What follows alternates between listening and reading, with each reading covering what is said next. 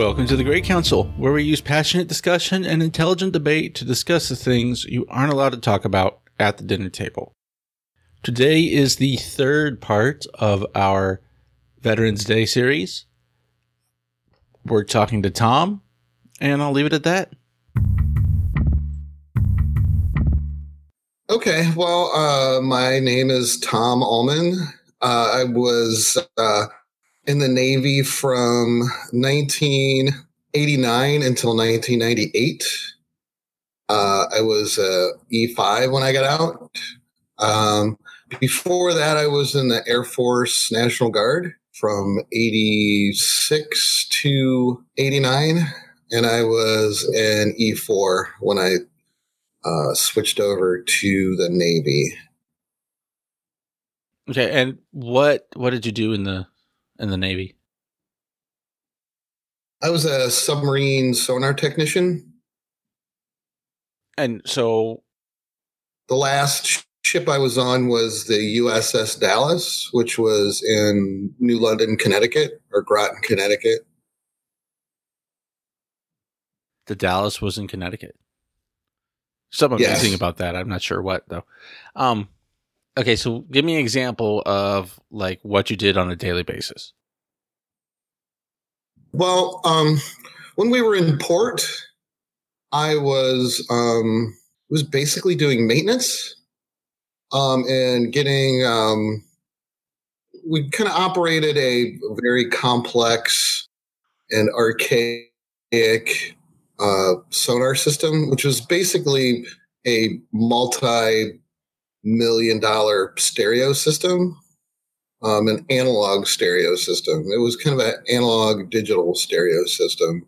Um, out to sea, we had uh, basically my job was to identify and track ships, whether they be surface ships or submerged ships and um, present an overall tactical uh, information to the uh, fire control system. And uh, that's how basically that's how we drove the ship is we didn't obviously have windows. So um and you couldn't see out of the periscope when you were underwater. So and we were we were generally deeper than 600 feet all the time. And we were, was a nuclear powered ship. So we only had to come up to the surface uh, very rarely. Like maybe once a day, we have to like catch the, like the communications. Um, but we tried to stay as deep as we could uh, because, you know, you don't want people dropping bombs on you so easy as possible. So, so you were the guy that they see in the movies with the big headphones on, listening to the the beeps and the bloops and the all that stuff.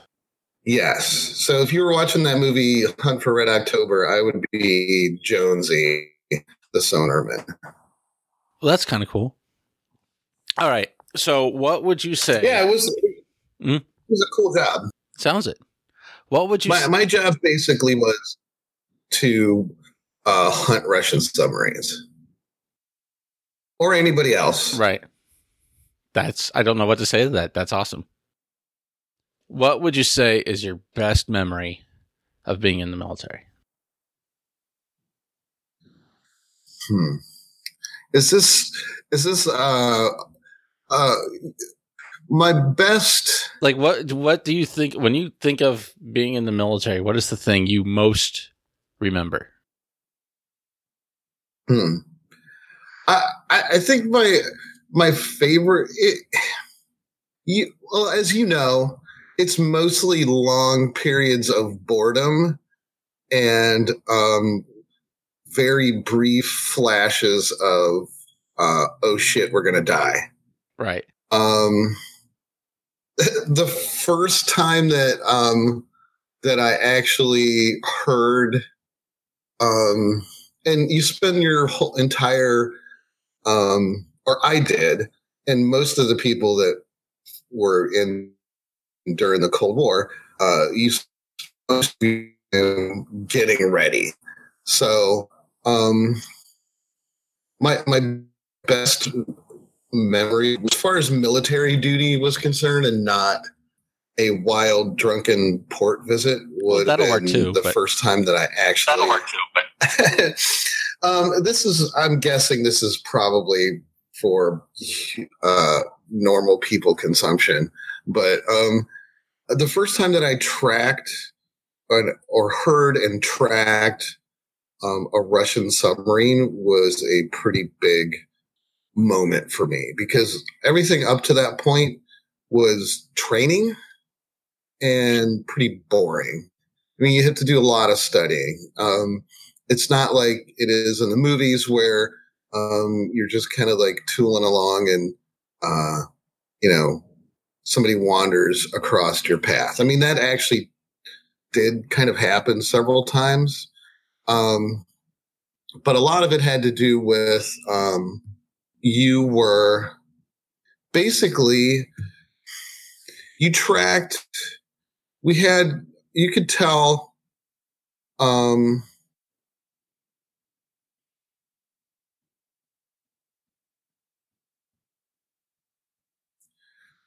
we we had i'm trying not to give away any can you any like national security secrets Right. um right. But you could um it basically you could tell the um your design uh uh detect them as far away as possible and then kind of worm your way in carefully and get behind them and track them. And while you were doing that analyze the kind of noises that they made. Uh, that way you could classify what kind of ship it was. And, um, uh, and you try to do that as, uh, surreptitiously as possible. So generally what you would get, depending on the, the conditions of the water, you would get, uh, um, pick up their uh, like the harmonics from like let's say one of their pumps. And you could get that you know from miles away because sound travels differently in the ocean the air. You would um, pick up like 50 hertz uh, and then you would like maneuver to get a range on it and then a classification and then you would kind of sneak it. Now sometimes the first thing you would hear would be um, noise close from their um, their steam, the steam turbines, and it kind of sounds like rain falling.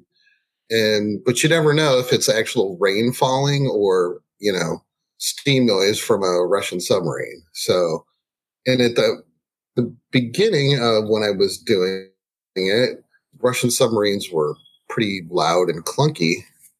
Um, but in the 80s, there was a uh, a spy. His name was uh, John Walker, and uh, for basically, you know, ten thousand dollars, he gave the Russians all our sound silencing techniques, which the Russians had no idea. They were completely clueless about how that worked.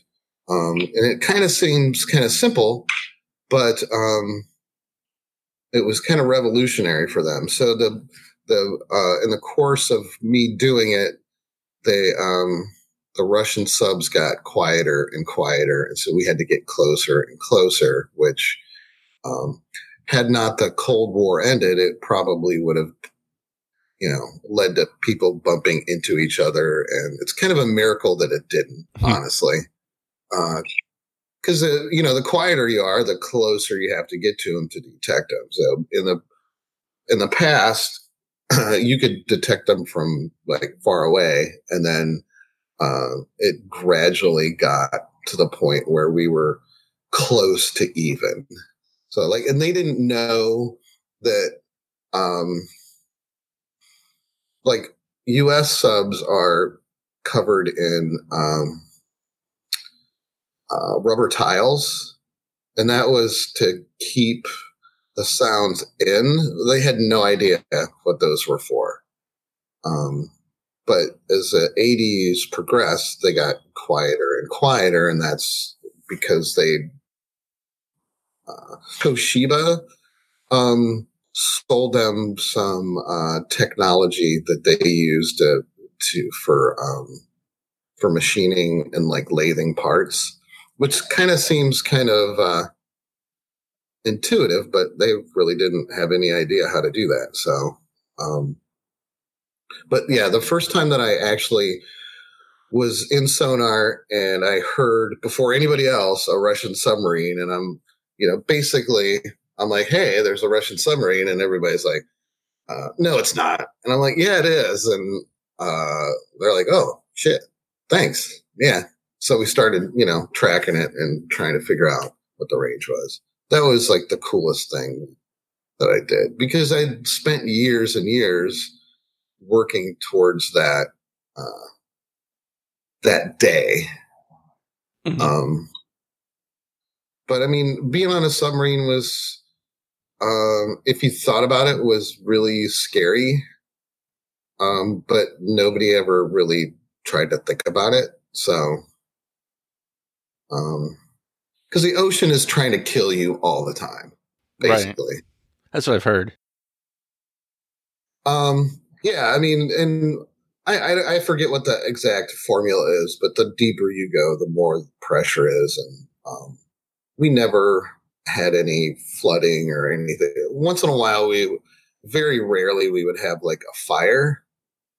Um, but uh, that's you know really dangerous, obviously. But um, flooding is like the thing that you worry the most about, I think. Right. Well, at least we did. Okay, so what would you say is your proudest moment in the military?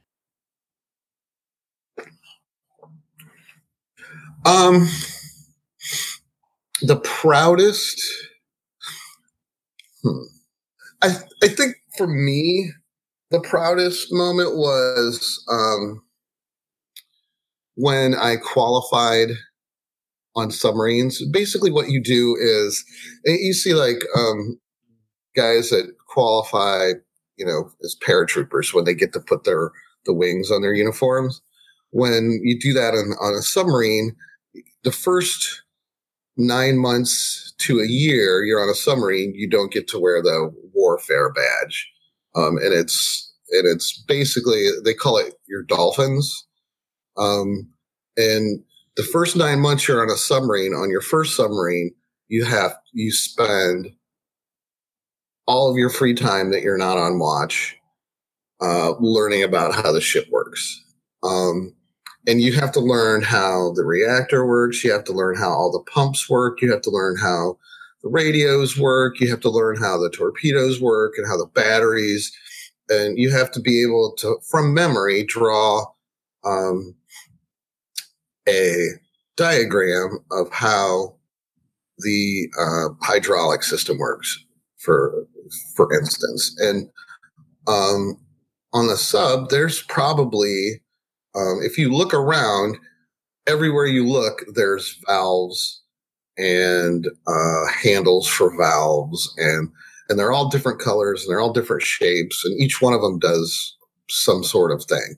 So you have to know um, in order to be qualified on submarines, you have to know how all those valves work and how they relate to each other.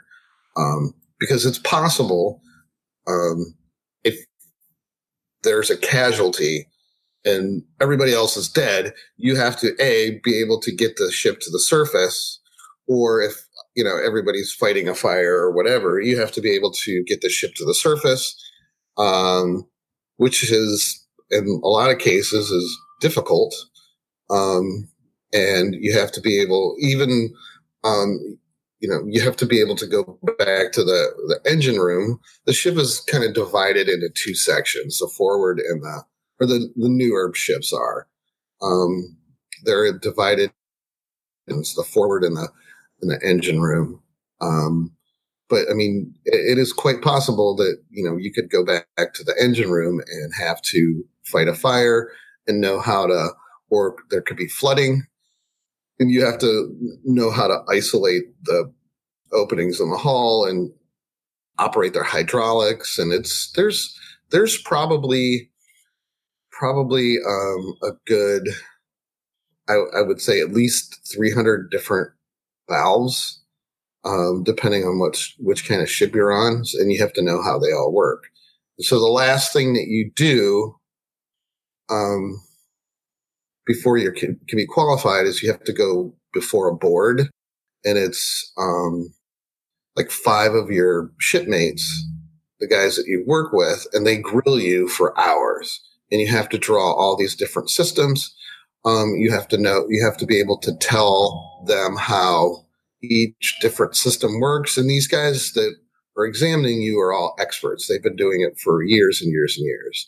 So, and you have to demonstrate um, a more than basic knowledge on how everything works on the ship.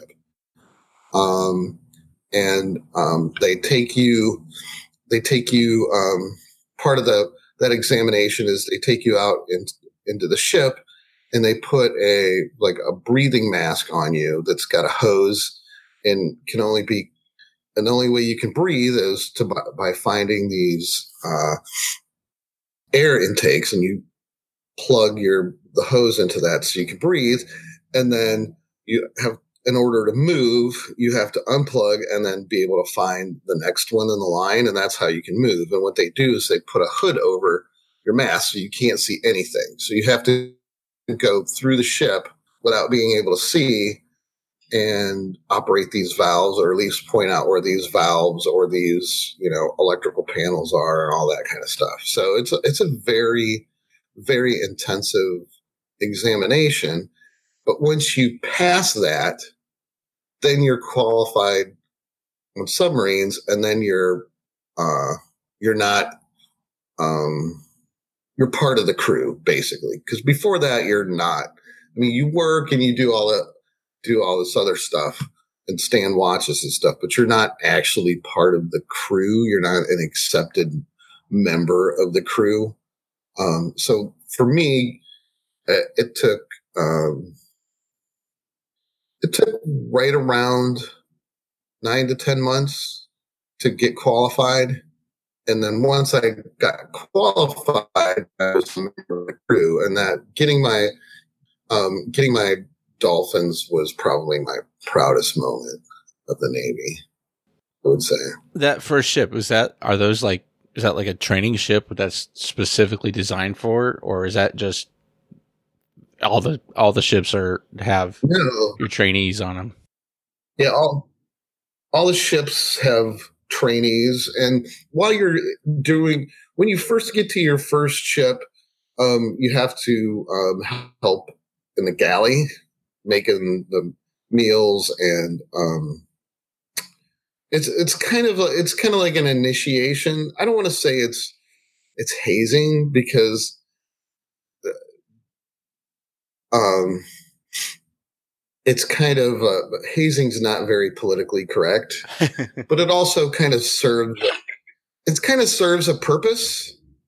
Um, like one of the first things that I one of the first really dumb things I did uh, was um, I I'd only been on the ship like less than a week, and I was carrying a a fifty pound box of frozen hamburgers, and there were some guys um, standing in my way. And I said something stupid. And they just looked at me like, hey, you just said something stupid, but they didn't do anything.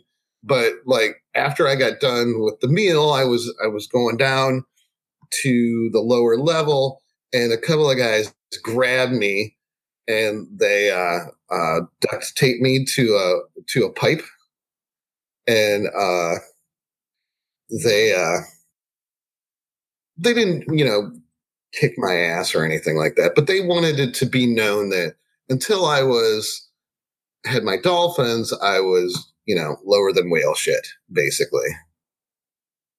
So they duct taped it you to a pipe. A very good lesson.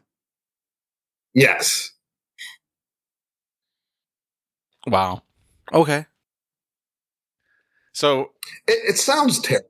It sounds really terrible. And at the time, I, but I mean, I knew they weren't going to like kill me or anything like that because the Navy spends a lot of money trying to clothe and feed you and train you. And up to this point, I'd gone to school for two years. I'd gone to school in San Diego uh, for two years for digital electronics and uh, repair. And because not only do you operate the sonar system, you also have to be able to repair it. Mm-hmm. So, well, I suppose so long as the pipe wasn't like for the heating or the cooling or something, and or super no, hot. They, they were. I mean, they were. They were pretty gentle, but um, it serves a purpose. Um, I don't. You know, I would not. You know, go to my regular job now and duct tape an apprentice to a steam pipe. I mean, I want to all the time, but um, you have to be.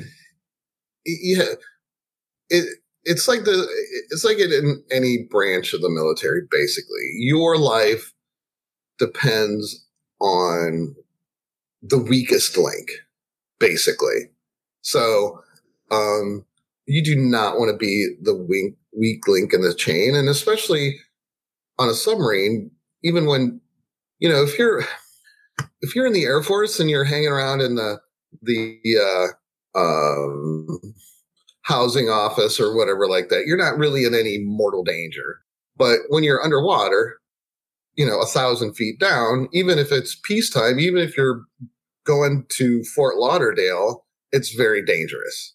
So you you want to, uh, you know, you don't want to be that weak link and you want everybody to know how to do their job and also be able to do it under extreme situations and situations where uh, everybody's life depends on you doing your job. Right. Okay. Okay. So now we got the good stories out of the way. What is your biggest regret about being in the military?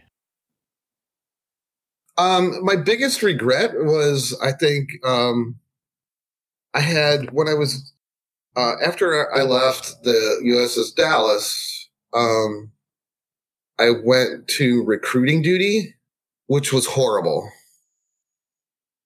Horrible in what way? Uh, in every way, actually. I mean, it was it was the um, before I did that, I enjoyed being in the Navy. After a couple of months of recruiting duty, I absolutely hated it. Uh, they treat you like crap, and uh, they treat you like a commission salesman, but they don't treat they don't pay you like a commission salesman. Um, and the leadership of of the uh, and I will if I run into any of those guys, I will absolutely fight those guys. I don't I don't not a crap is given. Um, I wish I would have done. I, I kind of. I mean, I could have retired when I was, you know, 39 had I not gone to recruiting duty, but recruiting duty kind of just ruined the whole thing for me. So, well, what about it? Why in particular was so bad about the recruiting? They basically, your whole, up to that point, my whole career had been um, you were part of a team and everybody pulled together and to accomplish the mission. When you're on recruiting duty, you're basically by yourself and you have to fend for yourself and you're on it. You're actually competing against the the people in your office and the people in the um, the neighboring offices and you're also competing against like the army and the marine corps and the air force for these to to get these kids to join. And it is very it is incredibly stressful. I mean is actually way more stressful than living underwater. Um, and i would um, i would lose and gain like the same 10 pounds every month 10 to 15 pounds. It was so stressful. And uh, if you didn't get two two people in a month, you had to drive down from where I lived at the time to Columbus to get yelled at all day and then drive back. So it was basically five hours of my day wasted just to get yelled at. Um, and that I, I was moderately successful at it, but I would not like lie to kids to get them to join.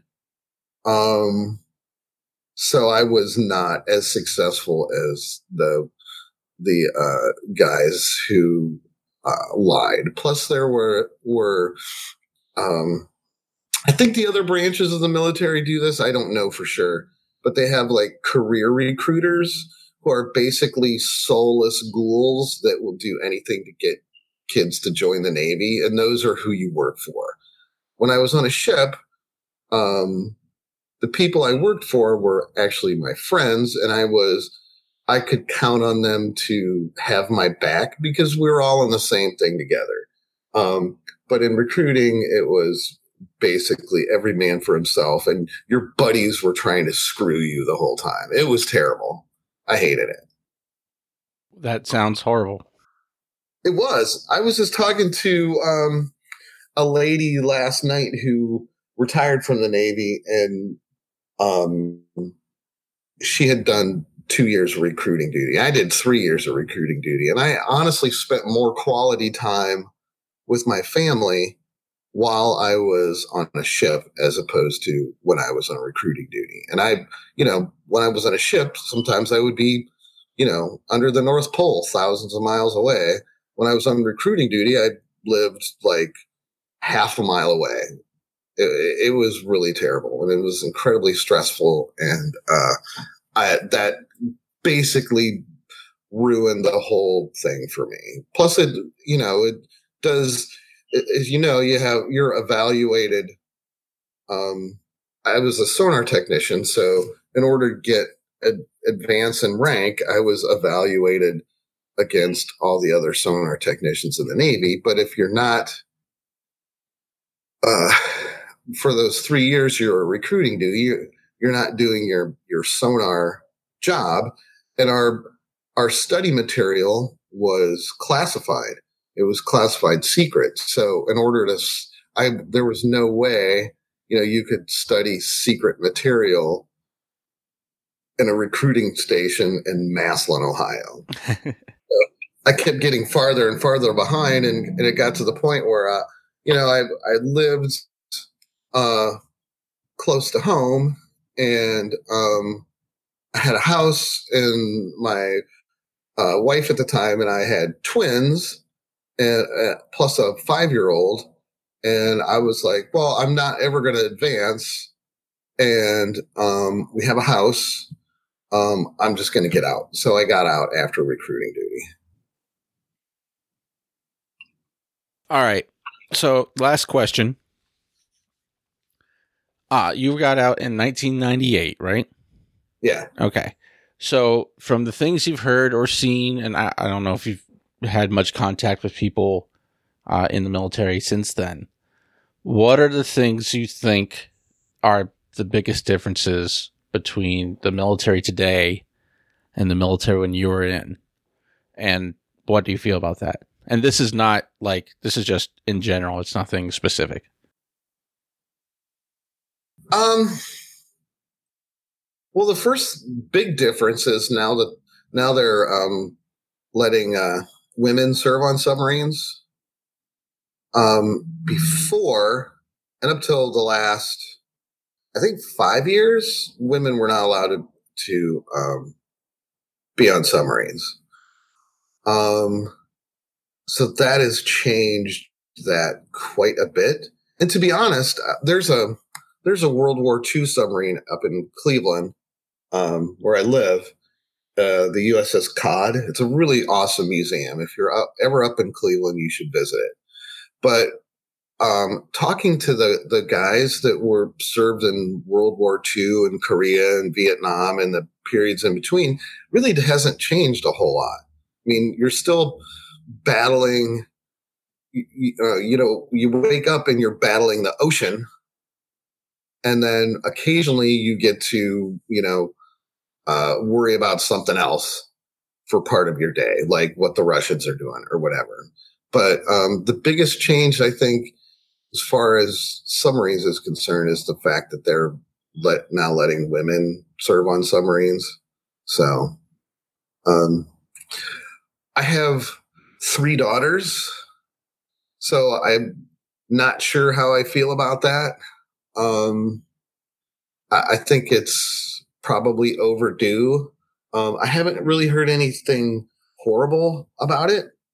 Um, and I don't, don't really know anybody that much that's actually serving on submarines right now. Most of the guys I talk to, like at the reunions or on Facebook, are all old guys like me. So, and it's kind of a mishmash. Whenever you get 50 old guys in a room, you know, you're going to get quite a varying opinion.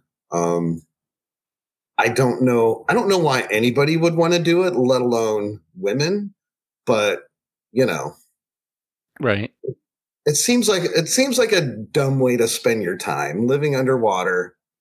Um, I mean, it would be cool if you know, like that that TV show. What was that TV show? Um, uh, crap.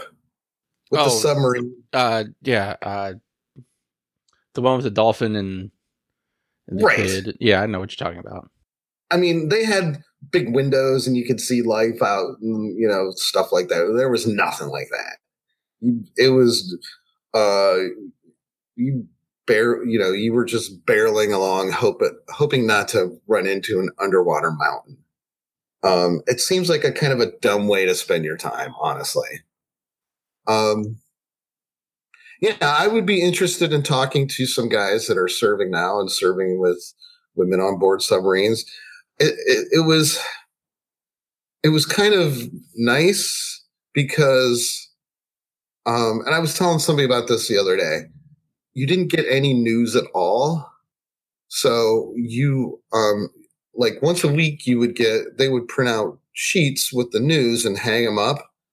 Um but it was very watered down news. You didn't get any bad news whatsoever. So like, um, the whole world could be burning down and you would not know about it until you pulled in somewhere, mm-hmm. quite honest. Like I came back from sea one time and this was in the, uh, to be the early nineties. And I watched CNN like the first night I was home and there was um, some news about OJ, and I'm like, what happened to OJ? Because I had no idea because I had been out to sea the whole time. Like I missed like the whole Bronco chase and all, all that stuff. It was really weird, but it was kind of it was kind of it's kind of nice for your mental health not to be bombarded by the 24 hour news cycle. Yeah, I would be interested in talking to some guys that were serving now with women on submarines and see what they have to say about it. Because it was one of the few places um, in the military that did not had not been fully integrated at that time. So, okay. Um, just one more thing that I thought of while you were talking just now.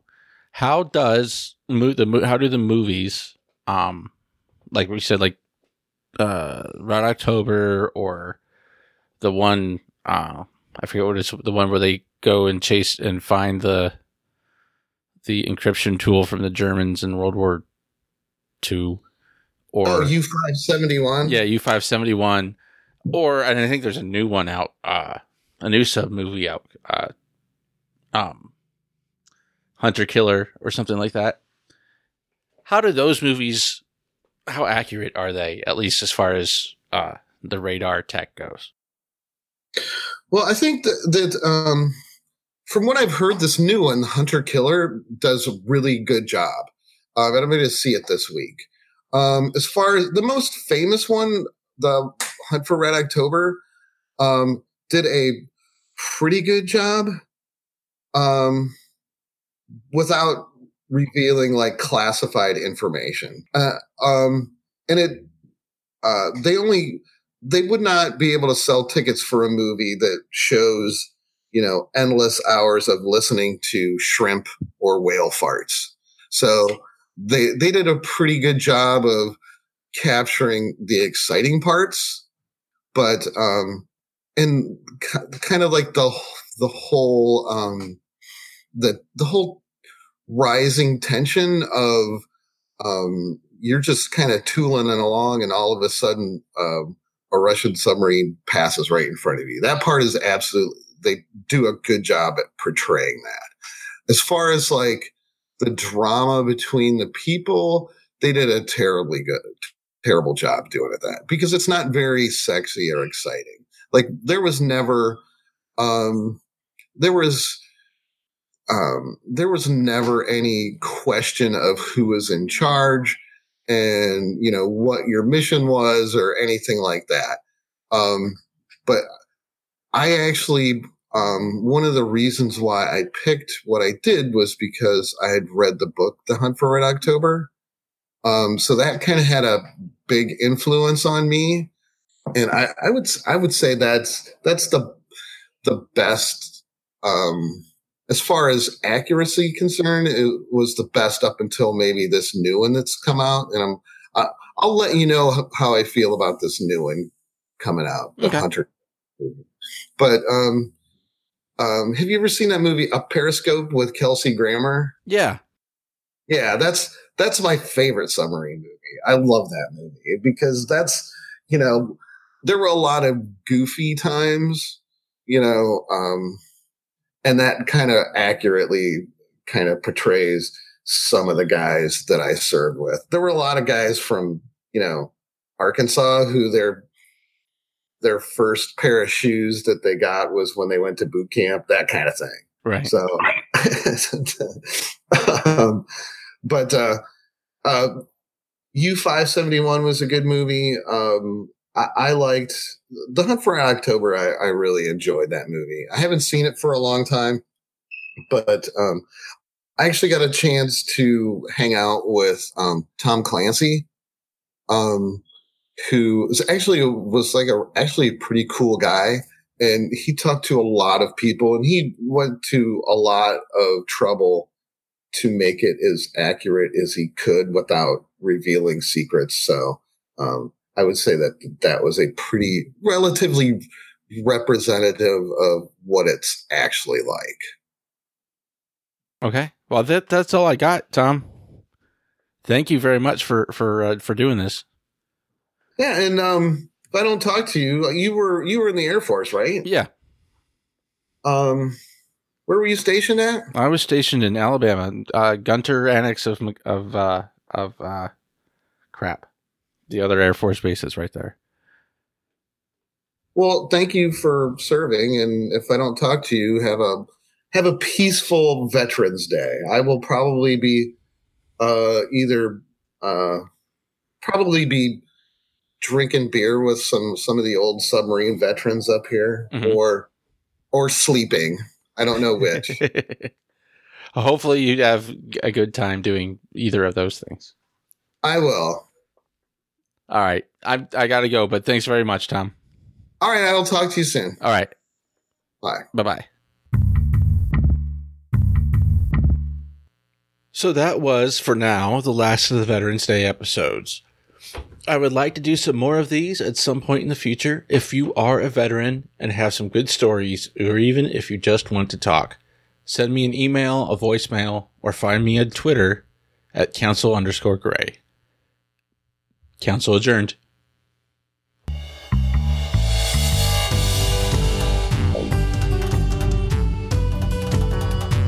If you are interested in becoming a council member or want to leave a message, call the Stonefruit Media voicemail line at 234 262 0549. Email us at greycouncil at stonefruitmedia.net or find us online at wearethegreys.com. The Grey Council is produced by Stonefruit Media. The theme music Finding the Balance is by Kevin MacLeod at incompetech.com and licensed under Creative Commons by Attribution 3.0 license.